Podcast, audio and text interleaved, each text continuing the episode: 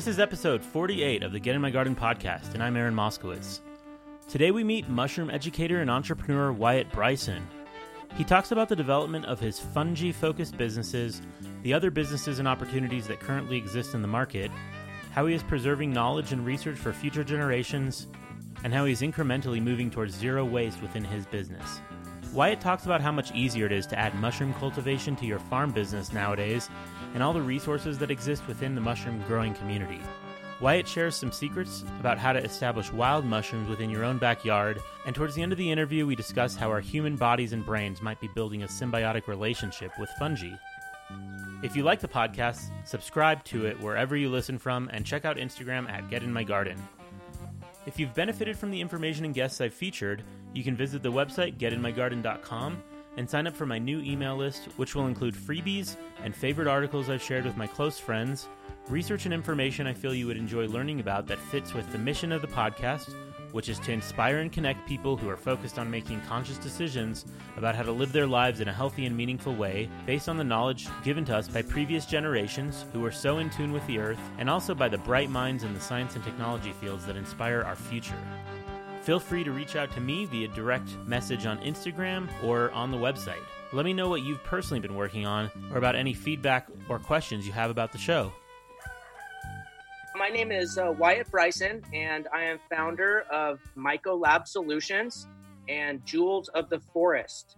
Myco Lab Solutions is our educational and laboratory side where we promote mushroom growing and education. And Jewels of the Forest is our farm name out in Occidental, California, in Sonoma County.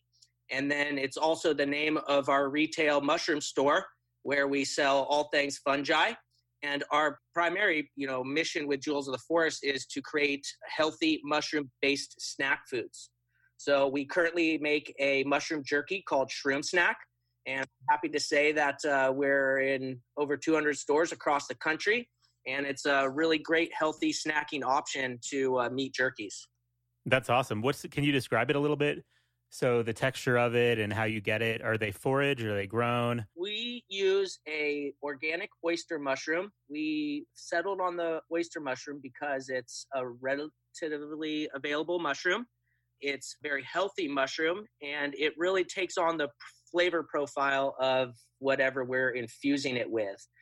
Um, we keep our jerky more of a traditional hard jerky. So it's not really soft. Uh, you know, it does have quite a chew in the beginning, but it's it's really similar to that texture and feel of a traditional meat jerky. Jewels of the Forest uh, in our jerky is really what kind of helps fund and promote a lot of the educational services and other projects that we are trying to do with mushrooms. Cool. Well, I'm curious about all of those. So um, you're in California. There's kind of a much, mushroom culture over there.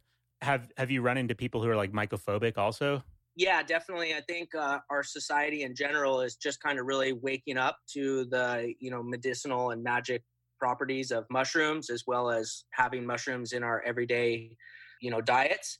Yeah, there's definitely people that you know are still afraid of mushrooms, uh, still very wary, but usually they're only familiar with you know the the most common mushrooms like button mushrooms and uh, portobellas, which is just a button mushroom itself.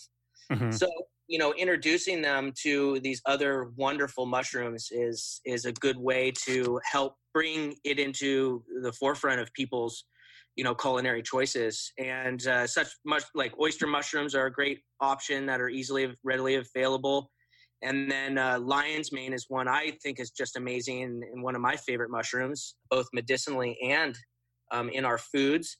And then you have your whole wide array of uh, wild pick mushrooms, chanterelles, boletes, black trumpets, which is another one of my favorite mushrooms, morels.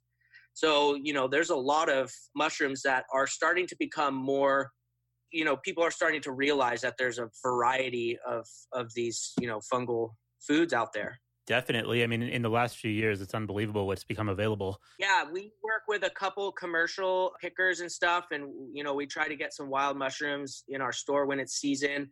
Um, we usually uh, dry a lot and sell a lot, lot of dried product just because they're shelf stable and mushrooms can, uh, you know, they can go bad fairly quickly um, mm-hmm. if not properly. Totally. So I think your mission was something like save the world one mushroom at a time. Is that right? Yeah, that's for Mycolab Solutions, and then our motto for uh, Jewels of the Forest is "Feed the world one mushroom at a time." Cool. Yeah, we really kind of focus, uh, you know, both the companies on sustainability and just providing a, a healthier options for people. Mushrooms have been hailed as one of the most sustainable protein crops on the planet, and that's mainly because they, you know, have a very low impact. They only require 1.8 gallons of water to grow one pound. They generate like 0.7 pounds of carbon dioxide, and they usually take about one kilowatt of power to grow one pound. They could be commercially farmed indoors or outdoors for certain species, and uh, you can really uh, do a vertical system too, which creates a very small footprint. And the best of all, they're growing on most agricultural waste. So we're taking uh, byproducts, you know, that's usually getting burned or, or going into landfills, and we're able to, you know, alchemically change that into a healthy, great protein source uh, to feed people all over the world, especially in uh, third world countries. They they have a lot of programs now that are really encouraging people to start mushroom production. Like the National Mushroom Council of India is a great place to to really find like low tech methods, um, and all over the world. Um, That's so cool. Yeah, it's it's really neat, and and you know uh, for Mycolab Solutions. You know, we really try to educate people on mushroom growing, teach a couple classes. We do a lot of classes for uh, schools and for kids and then, you know, our YouTube channel is a big one. One thing I really like to do is because we're going to all these mushroom festivals and events, I really try to uh, film the talks and workshops and then be post them on on YouTube for people to find for free and be able to you know save this knowledge. And a lot of these great mycologists, you know, are are, are getting older. Uh, the great Gary Lincoff just passed away a year yes. or two ago, and you know, I, I, I just put a you know, little thing about him talking at uh, the Ride Mushroom Festival in 2017. And I have a full panel discussion on psilocybin as a therapeutic, past, present, and future. That was the name of the discussion. That's awesome. So, w- what's your YouTube station? It's Mycolab Solutions. Gotcha. And then our website for that is mycolabsolutions.com. And I have I haven't really done anything to that website in years, so it needs a remake. But on that, on our website, we have a great links page, which you know definitely needs to be updated. And there's a lot of information on where to buy spawn because that's pretty much uh, one of the starting points and barriers of entry to really growing mushrooms is is getting the spawn, which is the seed mm-hmm. uh, that uh, contains the living fungi, the mycelium, uh, that will then produce your fruiting bodies which are the reproductive organs or parts of the mycelium that we all know and love as the mushroom. Awesome. Well, I'm kind of curious about all the other parts. So there are like products out there that they've at least in Asian countries they've used like the stem of the mushroom and I know that there are other products that use the uh, medium that it was grown on is there potential there also for products yeah i mean what we wanted to do because we have we have a really nice laboratory a mycology laboratory where we're able to produce mid-scale amount of spawn we you know we're starting out as kind of providing mycology lab supplies like clean petri dishes or plates of agar for people to you know buy and then be able to start their own cultures clean spawn or already myceliated spawn of different species and kind of being on that back end of producing. And one of our programs and ideas before we kind of moved over to the food side was really consulting and helping you know small time farmers and people that wanted to get into mushroom growing to and setting up their you know fruiting rooms and inoculation rooms for them and then being able to provide like a plug and play system of already uh, made oyster mushroom bags or providing spawn and other substrates for them to you know then grow on their own. And then on the more of the business side we would help with packaging and we would all sell the product under one label therefore we could you know have like a co-op system of growers where people don't have to worry about the licensing and all that stuff to get food handling uh, permits for farmers markets you know we could all sell together and have pool our resources in um, getting into stores and, and restaurants and, and farmers markets locally. Uh huh. That sounds like a good idea. Yeah, and you know, if anyone wants to pick up the mantle, it's I think it's kind of a great model because you know the spawn and is one of the major uh, restrictions where you kind of really need a clean room and a sterile environment to produce and it can be quite expensive you know setting all those up.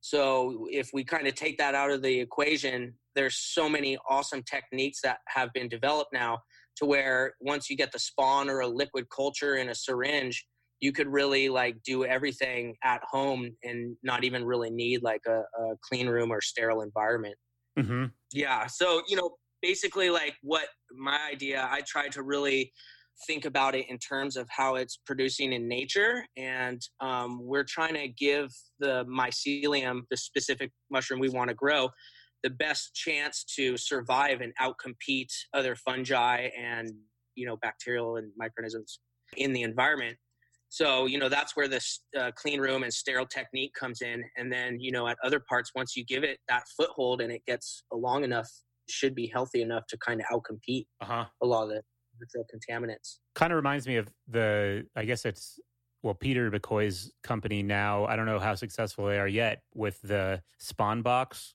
yeah yeah, totally. Uh, my, uh, Peter is doing some amazing work. His new kind of venture is Myco Logos, and uh, it's you know kind of an education, more education side, which is really great. And um, I, I've even contacted him in the past to talk about kind of creating a like a general curriculum and reproducible uh, educational tools uh, to help people teach classes and to you know get more people into mushroom growing and so I think, you know, there's all sorts of people just like me teaching classes and doing stuff with mycology.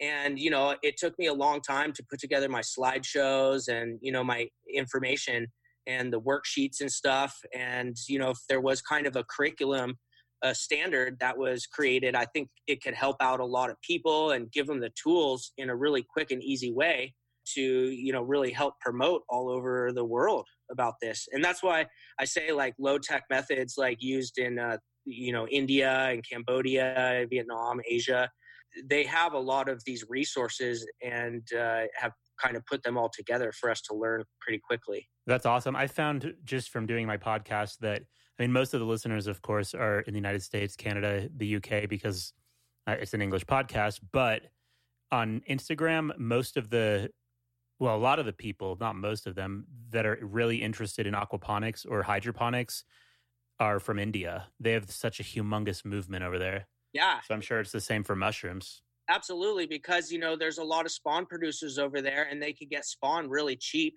And you know, I mean, there is certain you know labor intensive aspects of it, and labor's you know relatively cheap over there. Mm-hmm. And then, you know, there's a high, very nutritious uh, product, the mushrooms themselves that are produced. Especially drying them out can give them a shelf life, you know, of a year or more.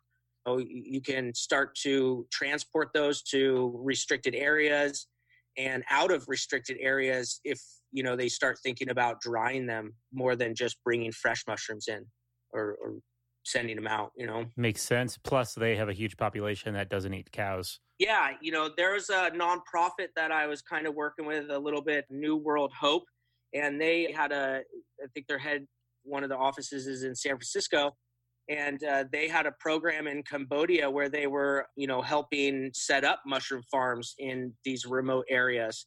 And they found that, um, you know, there was a lot of support and people wanting to do it but it wasn't until they really started investing in the infrastructure of transportation and being able to get the products out to you know the bigger cities and areas where they could sell it at market i think it shot up like 600% of the applications for new farms and people wanting to grow mushrooms. Wow. And so one of the things i was mentioning to them was well how about if you start having them dry their mushrooms you know they're going to have a lot less spoilage because some of these truck rides in non-refrigerated trucks are like you know a day or so and and the mushrooms can just get you know really bruised and and start to, to deteriorate in quality. Mm-hmm. um, in the heat and in um, you know makes sense well i mean of course if there's a market for it like for instance coffee beans yeah it seems like that's been with huge companies needing to secure their coffee inventory there are all these programs now like all over the world and there's a massive amount of farmers focused on just coffee. So I mean, if there's products or a distribution channel for the mushrooms, I'm sure that that's possible there too. Absolutely, you know, and and taking that model of an already successful program and then just tweaking it to apply it to a new crop or food source, you know, I mean, that's that's the easiest way. You know, and that's how I kind of take an approach to a lot of things. Uh, Viktor Schauberger, one of my favorite kind of you know ideas from him is like observe nature and copy it and so you know observe what works and try to to make it your own and find the little parts that work for you in that situation and uh, adapt to you know find better situations something's not working. That's a great thing. So can you give an example of that? At least how you're going to be working to imitate nature? Yeah so kind of like you know getting back to maybe having mushrooms in your garden more you know like looking at mushroom species that are naturally occurring in your area is a great place to start to try to bring them into your your garden or to help propagate them in your environment. So something like chanterelles or boletes or uh, matsutakes those are all mycorrhizal fungi. And so that basically means that they need a host plant to uh, survive and fruit. They're in a symbiotic relationship with the root systems of various plants and trees. So uh, they're, you know, all of those mushrooms are not really commercially grown as of yet because we haven't really figured out how to keep that symbiotic relationship and grow them in a commercial setting. Mm-hmm. So one thing you can do out in nature is, uh, you know, you say you go pick a bunch of them you find ones that you don't want to eat because they have tons of bugs in it, or when you're cutting off the stems, you got some dirt in there. Throw that in the bucket of water. Throw all the old ones, the funky ones, in a bucket of water. And what will happen is you'll create this uh, spore slurry. So the water has, you know, billions, millions of uh, spores in there. And then you could kind of, you know, go around to similar areas with similar trees and similar plants and environments and you know deposit that water and you know there's no guarantee that the mushrooms are going to expand to those areas but it gives it a lot better chance you know? That's a really cool idea. Yeah and and and, and once you become more familiar with the certain mushrooms that you're wanting to look at you'll notice like they grow around these trees and you know they really like these kind of environments. So you can observe how they're growing naturally and then be able to try to re- add the spores and, and spawn or whatever the actual mycelium is one of the best ways to try to you know inoculate a new area. And uh, yeah just find the spots that are similar with similar features and trees and and try to do it. And you know it might take a couple years but you might start a whole new patch of chanterelles and who wouldn't love that you know? No kidding. And what and the plants around them are going to potentially thrive so. Absolutely you know it's a beneficial relationship for the plant and the fungi the plant is, you know, mycorrhizal especially are, are helping to deliver water and nutrients, uh, help down, break down more complex nutrients in the surrounding soil so the plant can uptake it, you know, and then the plant's providing, you know, a root system, a base for the, the mushroom to grow off of. It provides carbons and sugars and all sorts of other stuff that it's producing. Mm-hmm. That's awesome. I guess in Japan they eat tempeh, which is the fermented soybeans. Yeah. And I think some sort of fungus. I don't know enough about it to know which yeah. strain, but koji, I believe. I think it's a koji fungus. Okay, so are there other? I mean, is there like a huge potential there for new products and proteins that are not fruiting bodies of mushrooms, but grown in the medium in that way? You know, I think what they're doing with like that, and I think it what is it, Naratu? It's another. Oh, natto. Natto, yeah. Yeah you know those are uh, they're introducing the fungi and so is soy. I know soy is what they use koji for. So they're introducing it to ferment it and, and, and, like yeast it's a fermentation process where it's changing the chemical composition it's eating the sugars and producing other enzymes and, and, and changing you know it, it to give it those flavors and mm-hmm. um, and it's, it's funny you say that. So one of the projects we're working on right now for a new product is a, a mushroom based like fermented soy sauce alternative. Mm-hmm. So, you know, our products right now contain a soy free tamari, but for people with celiac, that, uh, well, it's gluten free, not soy free, I'm sorry. It, so it's a gluten free tamari. So, but a lot of people just don't want soy in their diets. And, you know, we're creating this to, you know, we add salt to it. We have a, been playing around with a variety of different mushrooms, you know, and putting those all together to really create that umami flavor. That's so perfect. Yeah, that have umami, which is, you know, one of the, it's like the fifth flavor. It's very mm-hmm. mouth-watering flavor. So um, that's so awesome. Yeah, and not only can we make a new product with it, but what our real intention is is to be able to stop using the tamari in all of our products, use our own made product, and not only will we be able to get rid of soy, not have to, you know, buy soy, but it will also reduce our cost of production, you know, significantly because we can make this uh, relatively cheaper than buying bulk soy sauce you know we try to look at our already you know production. So we we, we have a, a facility in sebastopol and that's where our retail mushroom store is. So in our retail store we sell you know a lot of local mushroom artists other like mushroom medicinal products art, all sorts of you know t-shirts, all sorts of stuff. Uh, we sell a lot of the Amadou hats and purses that are from Romania. Oh, cool! Yeah, so in our production facility, we, we were having a lot of waste from um, the small bits of the jerky and like the sesame seeds for the our sesame flavor and the little chili flakes. So what we we haven't officially launched it to outside markets, but we sell it at flea markets on all the events we do. I mean, farmers markets. Uh, is uh, it's like a furikake mix uh, topping. Nice. So we use all the little bits from the jerky making process. We add some uh, nori seaweed and some seaweed flakes, and we have a whole new topping product. And it also reduces our waste by like ninety six percent.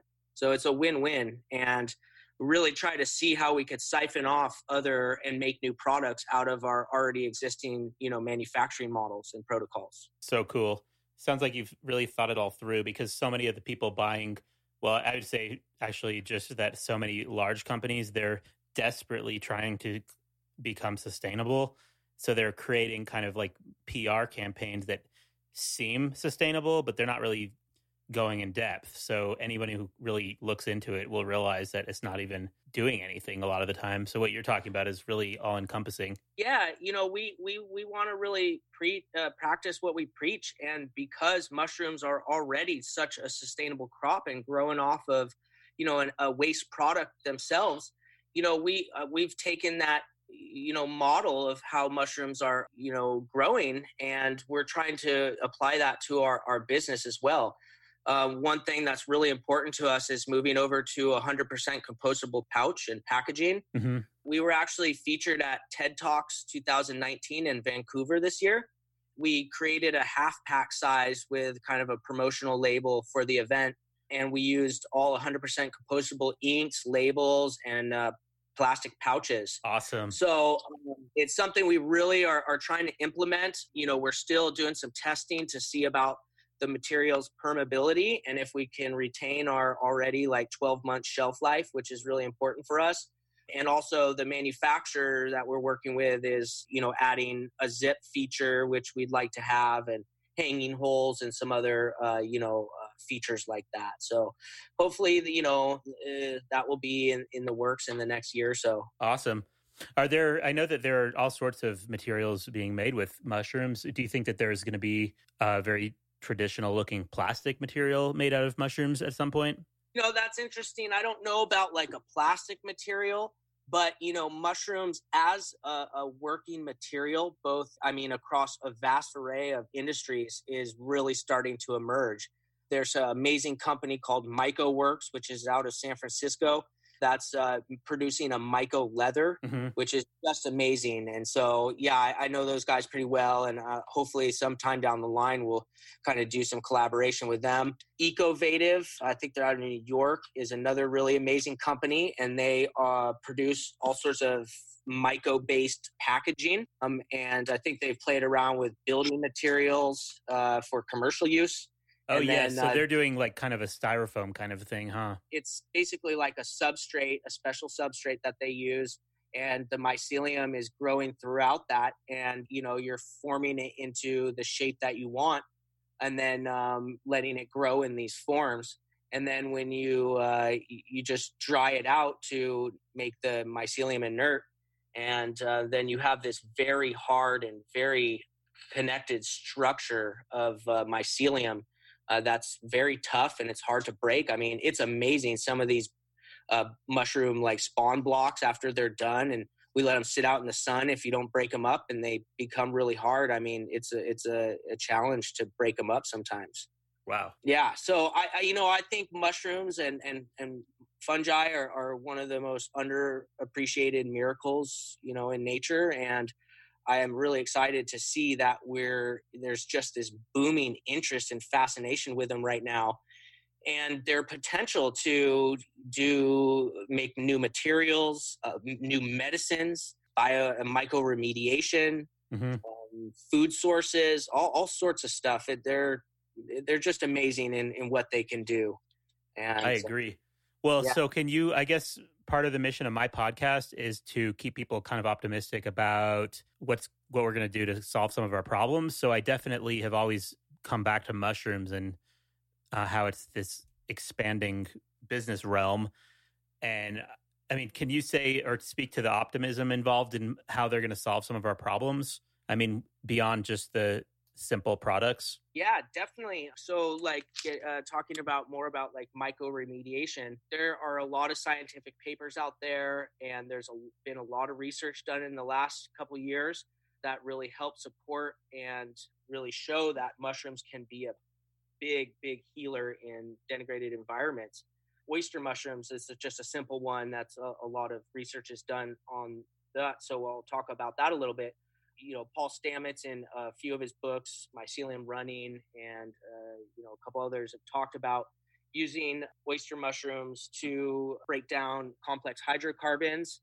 Um, and also, how they do that is they produce enzymes that uh, will break down these kind of longer chains of hydrocarbons, and then other microorganisms and plants and bacteria and other fungi in the soil will then start breaking those down even further.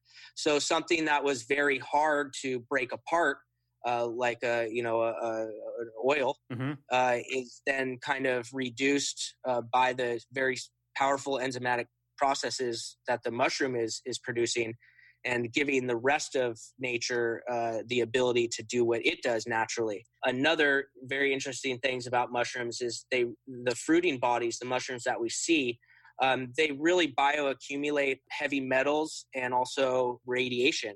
And so, mm-hmm. you know, using them in places that, uh, you know, have a lot of heavy metals in them or have become irradiated, like around Fukushima or Chernobyl, they will bioaccumulate that in the fruiting bodies. So you would then need to kind of pick up those fruiting bodies and remove them from the environment to actually take the, those unwanted things out of the environment. And so then finding out a place to actually dispose of them or, or how to to really get rid of it because i mean you know what are you going to do with it? Just put it somewhere else right. or incinerate it which is just going to put a lot of that stuff up into the air which is going to fall back down. I mean i don't know you know? So right. those are just kind of two great aspects for environmental reparation to use mushrooms for.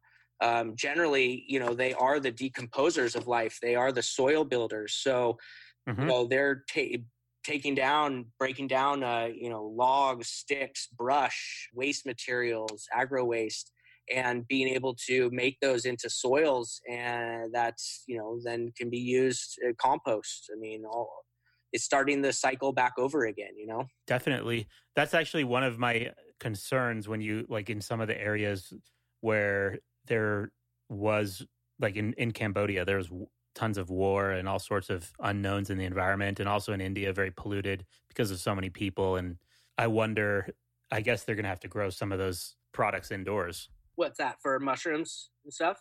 Yeah, I mean cuz that literally could just be pulling all the toxins out of their environment and putting it into their food, which could be a big problem. That's true. That's a very good point, and that's why it's kind of important to make sure that uh, you know what you're starting with, what kind of substrates you know like if you're starting with substrates that of crops that are like heavily pesticide sprayed or you know uh, coming from environments that have a lot of toxic soils there's a big chance that the mushrooms growing on those substrates are, are going to acquire you know some of those stuff and also but also break down a lot of pesticides too you know so yeah that is a concern so you know it's kind of a good responsibility what we do for our supply chain you know is, we see what kind of you know where it's coming from asia produces like you know not i think somewhere around like 85 90% of the world's oyster mushrooms so mm-hmm. us, you know we, we we actually have a lot of influence uh, from thailand and the thai culture so where a lot of our flavor profiles kind of come from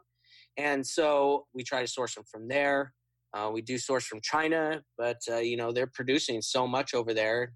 I've also looked uh, at some Eastern European countries where they produce a lot of oyster mushrooms. Looking where they come from too, and the quality of it. You know, we were using conventional mushrooms in the beginning, and you know, just the quality wasn't there, and so we want to have an organic product, and we're we're currently you know getting our organic certification yeah, I just think it's better to support those kind of sustainability and organic production modes. So yeah, definitely. And can you test? I mean, have you done such that sort of thing when you just randomly test the mushrooms and make sure they're at the quality level you want? Yeah, I mean, the you know our suppliers uh, have given us white papers on, on testing on on the product that comes in and stuff. You know, we haven't you know taken the, our specific mushrooms that we're using into any sort of lab other than you know when we were testing our product for uh gotcha. stableness and stuff like that but you know i mean it's not a bad idea it can be kind of expensive depends on what kind of test you're trying to do and what we're really trying to find out but yeah i wish i could buy all of them locally but uh, just the kind of oyster mushrooms we settled on or, you know there's not a lot of produced in the country and if they are uh, they're really expensive we actually use a dried product and then in uh, to begin with just because we're going around two to three hundred pounds of dried mushrooms a month right now. So that would be like two to three thousand pounds of fresh mushrooms that we'd have to be bringing into our facility storing them. Looking at it scaling our business we decided to go with a, a dried product. Fair enough yeah. Well so i guess another question i have uh, hopefully you can answer. Are there people specifically researching new mushroom varieties that I mean obviously for medicinal purposes there's always somebody looking for new research there but uh, new mushrooms for like environmental cleanup specific to certain like maybe even roundup things like that yeah absolutely i mean there are so many amazing citizen scientists and mycologists popping up all over the country that are really dedicated to doing good and and building a better world. I worked with Bay Area Applied Mycology, which is in San Francisco, and the San Francisco uh, Mycology Club. They, you know, are doing some cool work down in the city with mycoremediation. And um, actually, I gave them a culture of an oyster mushroom that we found up in Shasta County, uh-huh. town of McCloud. Uh, they have a mushroom festival there in May and we I named it the McCloud oyster mushroom. And amazing mycologist and scientist Alan Rockefeller found it, and it was growing on, you know, kind of a softwood tree.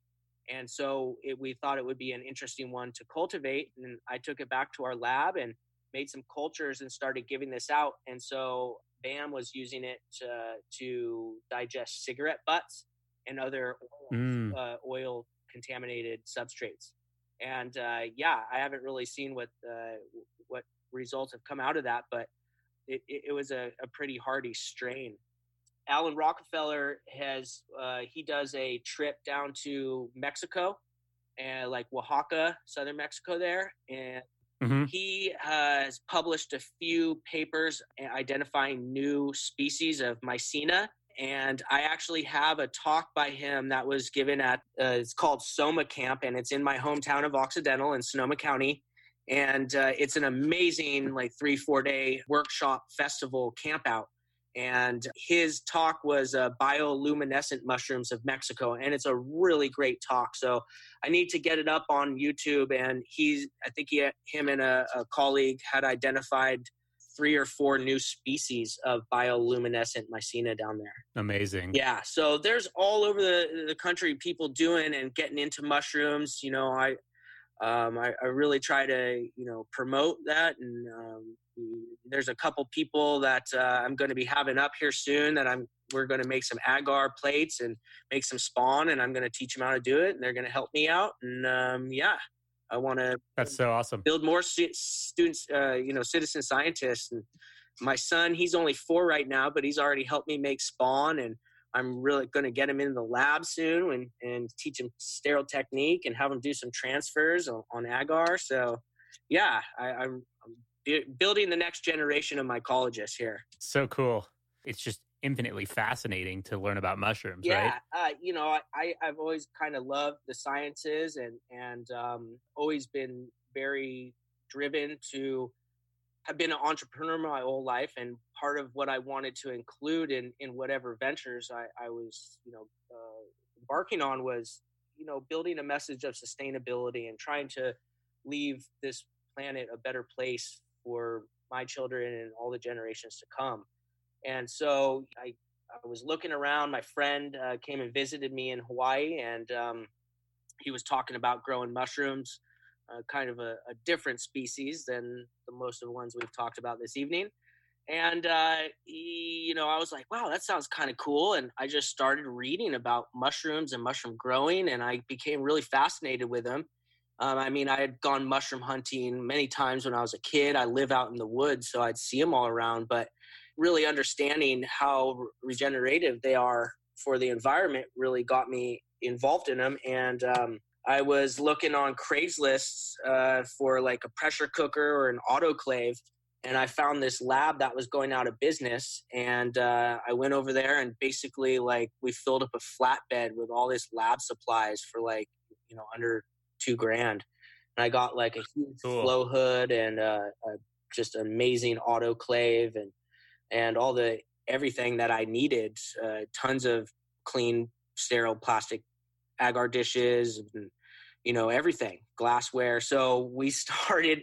I set it up in my room, and we were growing oyster mushrooms in baskets uh, in the backyard in Hawaii. You know, it's a great humid environment. We had just like a little screen tent and growing just tons of oyster mushrooms and I uh, decided to move back to my family property and start a family and build a house. And so I brought my whole lab over and we set it up in an, an old uh, building we had. And that's our, our lab now. So cool. So yeah, you know, and I've heard a lot of people talk about some sort of synchronicity with mushrooms. Like maybe there is a consciousness there, and this is a completely different subject. But have you ever noticed anything like that where some sort of synchronicity happened? Yeah, I, I, yeah, definitely. Like, you know, I mean, just being around them, you know, and, and just, I mean, you could go in there and they're just starting to pin and they're just like little teeny dots. And you come in, you know, like that night and there's like an actual mushroom there. Come back a couple hours later and it's, you know, it's, it's huge. And just seeing that grow and understanding the biology that they're more familiar with mammals than with plants and stuff. So we have our stomachs on the inside. Uh, mushrooms have their stomach on the outside. They're moving around. They're they're creating these like kind of similar to what look like neural networks and creating information highways, secreting their enzyme, enzymes to digest their environment around them, and then sucking up their nutrients that they need.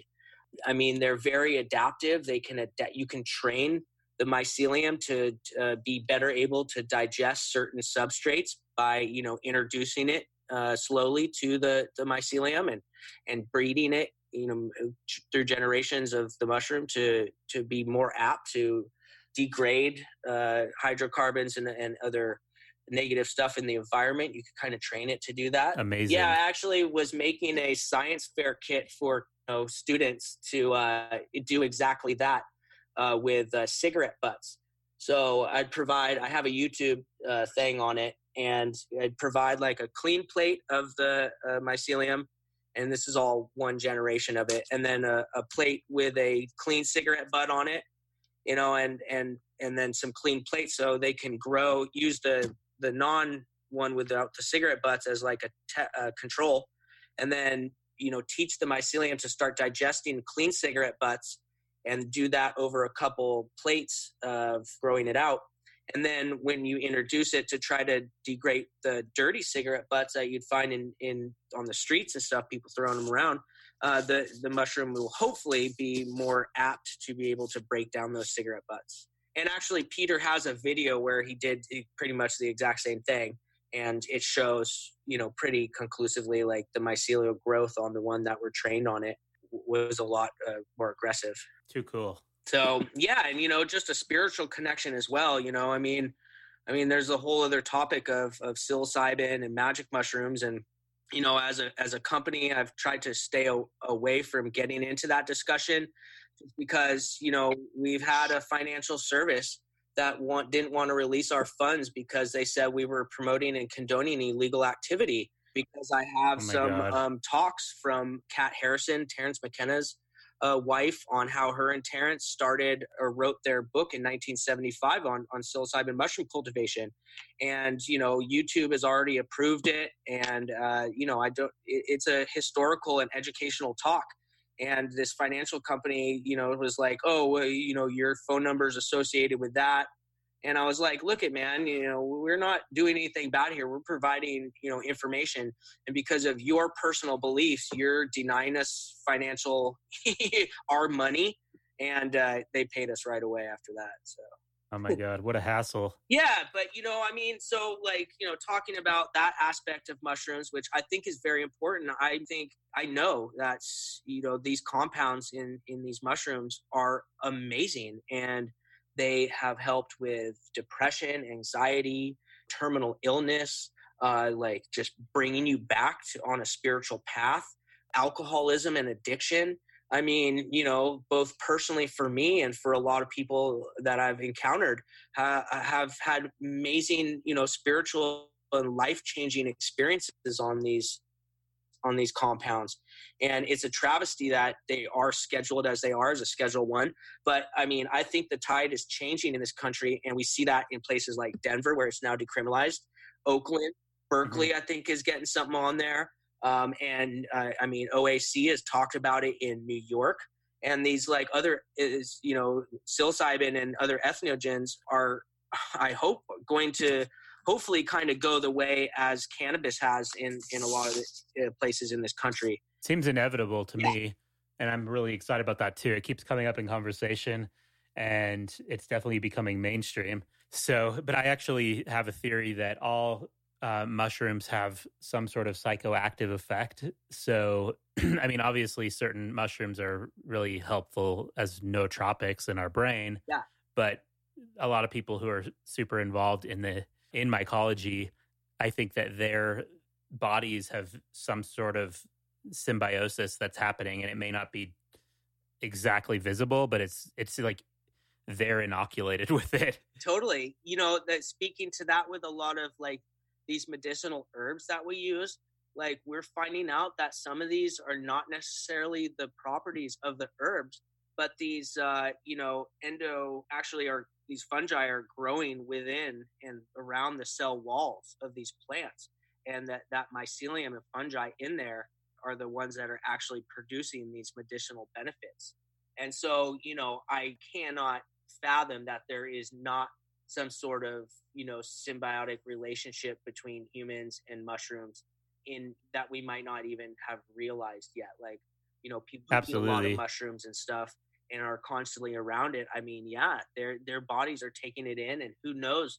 uh, besides the seeable benefits like what else is really helping there in in the mind in neural pathways in the way we think our spirituality you know? Yeah mainly i i see the way people think the mycologists that i know who are very involved as activists we're more involved with an optimistic solution to problems so i mean we can see what we can see but maybe it is going to have a huge, huge impact on the cultural shift that is happening. Yeah, absolutely. You know, uh, again, you know, like observe nature and copy it. And, you know, mushrooms, you know, send out, I mean, they've, the, the, how the mycelium grows has been equated to how the internet works, like information transfer systems and highways, you know, and there's so many analogies that you can make with how you know these mushrooms are growing uh, to other areas and other aspects of our society, our social structure. You know how we deal and think about overcoming problems. I'm kind of working on a talk I want to do called social mycelium, and it's kind of looking out like you know spreading our network through like what social media has become you know and and, and each uh, creating all these little nodes of the people we meet, meet and interact with and how they can you know help connect us to other people networking you know and using mycelium as an analogy of that yeah, it's perfect. Since I've become involved with fungi, like, you know, and had them really become a major part of my life, like, you know, I've found a lot of, you know, spiritual awakening and just kind of social ways that I look at it, try to look at it through the lens of fungi and how I know the mushroom, you know, fungi are growing and how they work, you know, and trying to adapt it to my life and outlook. I just, you know, want to encourage anyone to that wants to get into fungi, especially growing them. You know, that's more my forte is like cultivation. Like, I really try to keep it simple and think about easy ways that you can incorporate it into your farm, to your life, your health, and eating them. And uh, you know, there's the, the technology and, and the hacks and all the things that you know these people just doing it in their you know backyards and in their closets, making little clean rooms and stuff. And there, there are a lot of simple ways to do that now. And it's not like you need a big, huge lab and all the stuff that you kind of did in the past to do it. Spawn is so readily available. There's a lot of great companies that produce, and you can get, you know, all sorts of different kinds of species now, including that into your farm or something can have a lot of financial benefits too, you know. I love to see people that are in mycology finding ways to create financial prosperity for themselves while doing what they love. And, you know, like I said, William Padilla Brown Mycosymbiotics is like a perfect example. And like us, what we're doing, we wanted mm-hmm. to be a farm and we you know we're trying out different things. Um, i think there's kind of an 80-20 principle where you're going to find like 20% of what you do or produce is going to create like 80% of you know your income or your financial prosperity.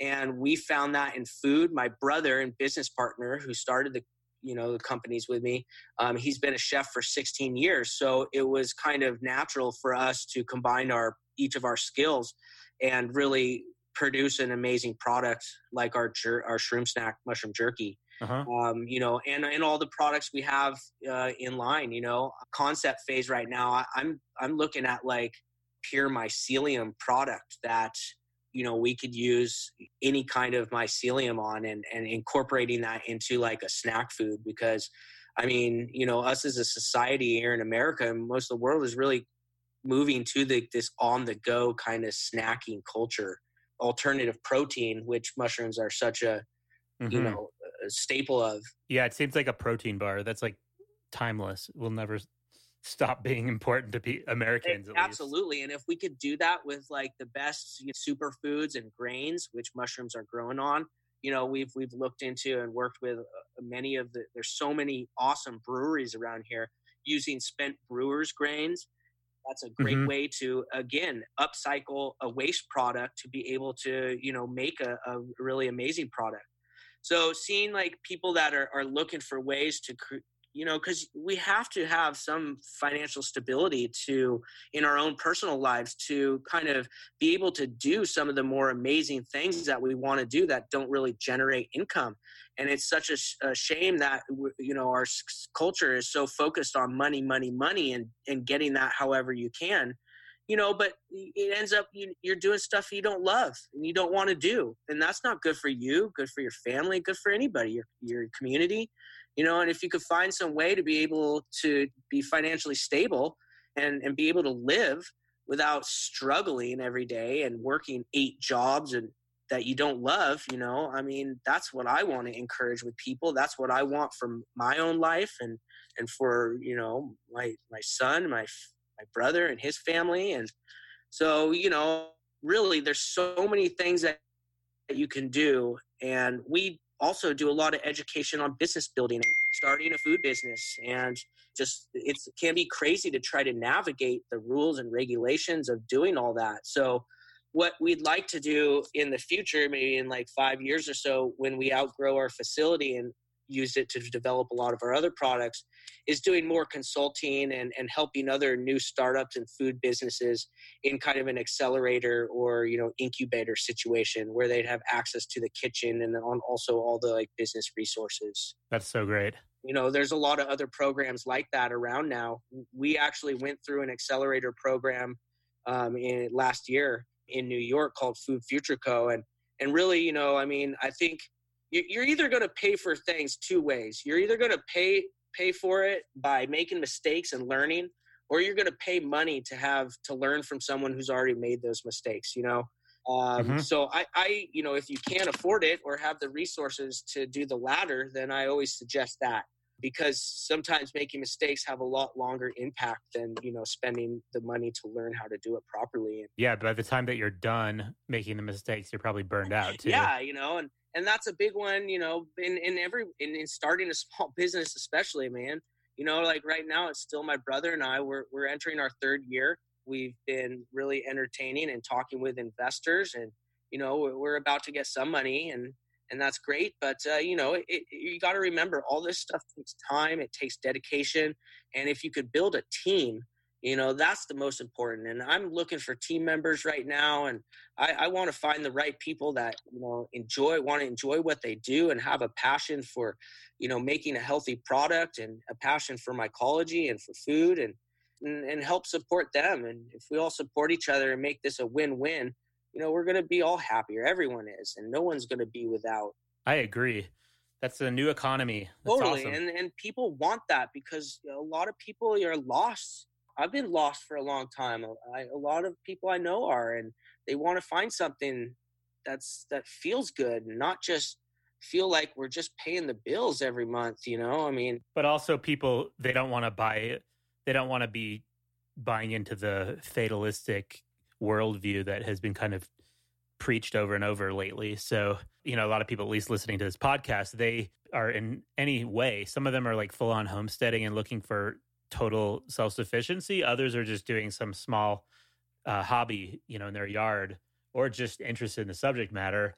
But all of that is related, you know, as far as a sense of purpose. Yes, absolutely. It gives you, you know, having a sense of purpose, being in service to something, a bigger idea, you know, a, a cause it can be very guiding and, and helpful for for people and you know it has been for me and you know and, and even just starting out as a hobby and testing it out you know because i think it's important to try a lot of different things and not be so set on one idea or one like paradigm uh, but to try different things and you might find that you know you, you end up focusing on something that you never even intended to start out as like we did you know i mean we wanted mm-hmm. to be that mushroom farm and producer, and and now we're primarily like a food company, and I think it's great. It, it's definitely different than what I thought, but it, it's going to be able to provide us with the financial prosperity to eventually do what of our bigger goals are. You know, I, I want to really create. We have 15 acres in the woods, uh, up in in the redwoods of Sonoma County. You know, this was my great grandfather's property. My father you know, mm-hmm. developed it and built our house. I built my house on here. My brother and his family were living here. And this is, I eventually want to build this into kind of a, a permaculture based farm with an emphasis on fungi. I think fungi are kind of close that permaculture loop from, you know, uh, soil building and, and, and composting and making new soils and also using the agricultural waste on your farm to be able to reproduce another uh, product you know and luckily we're in such a, a, an amazing place in sonoma county where we have the resources of some really great people and other programs like the occidental arts and ecology center which is right down the road from us erik ohlsen and the permaculture skill center um, is right in Sebastopol. So, you know, those are two organizations I've worked with. And you, you know, I, I have them to you know bounce ideas off of and see what they're doing and learn and teach, and it's, it's great. Thanks for listening. If you like the show and want to see pictures of my podcasting adventures and announcements about upcoming interviews, follow on Instagram at Get In My Garden and subscribe to the podcast wherever you listen from. Also, comment on my posts or send me a direct message to let me know what you're personally working on. If you've benefited from the show, the information and guests I featured, you can visit my website, getinmygarden.com, and sign up for my new email list, which will soon be a place where I can offer awesome freebies and supplemental content. And it will include favorite articles I've shared with my close friends, research and information I feel you would enjoy learning about that fits with the mission of this podcast, which is to inspire and connect people who are focused on making conscious decisions about how to live their lives in a healthy and meaningful way, based on the knowledge given to us by previous generations who were so in tune with the earth, and also by the bright minds in the science and technology fields that inspire our future. I hope the Get in My Garden podcast has inspired you to continue your learning, to continue your holistic hobbies, your projects, and businesses related to natural farming, hydro or aquaponics, bees, fungi, soil and the soil food web, microbes, plants, and however you are involved in entertaining yourself in a way that benefits the earth and our future. Stay tuned over the next few weeks as new episodes are planned with a backyard urban homesteader and also a brilliant engineer who has created a modified soil and aquaponics system that withstands extreme temperatures in his desert environment.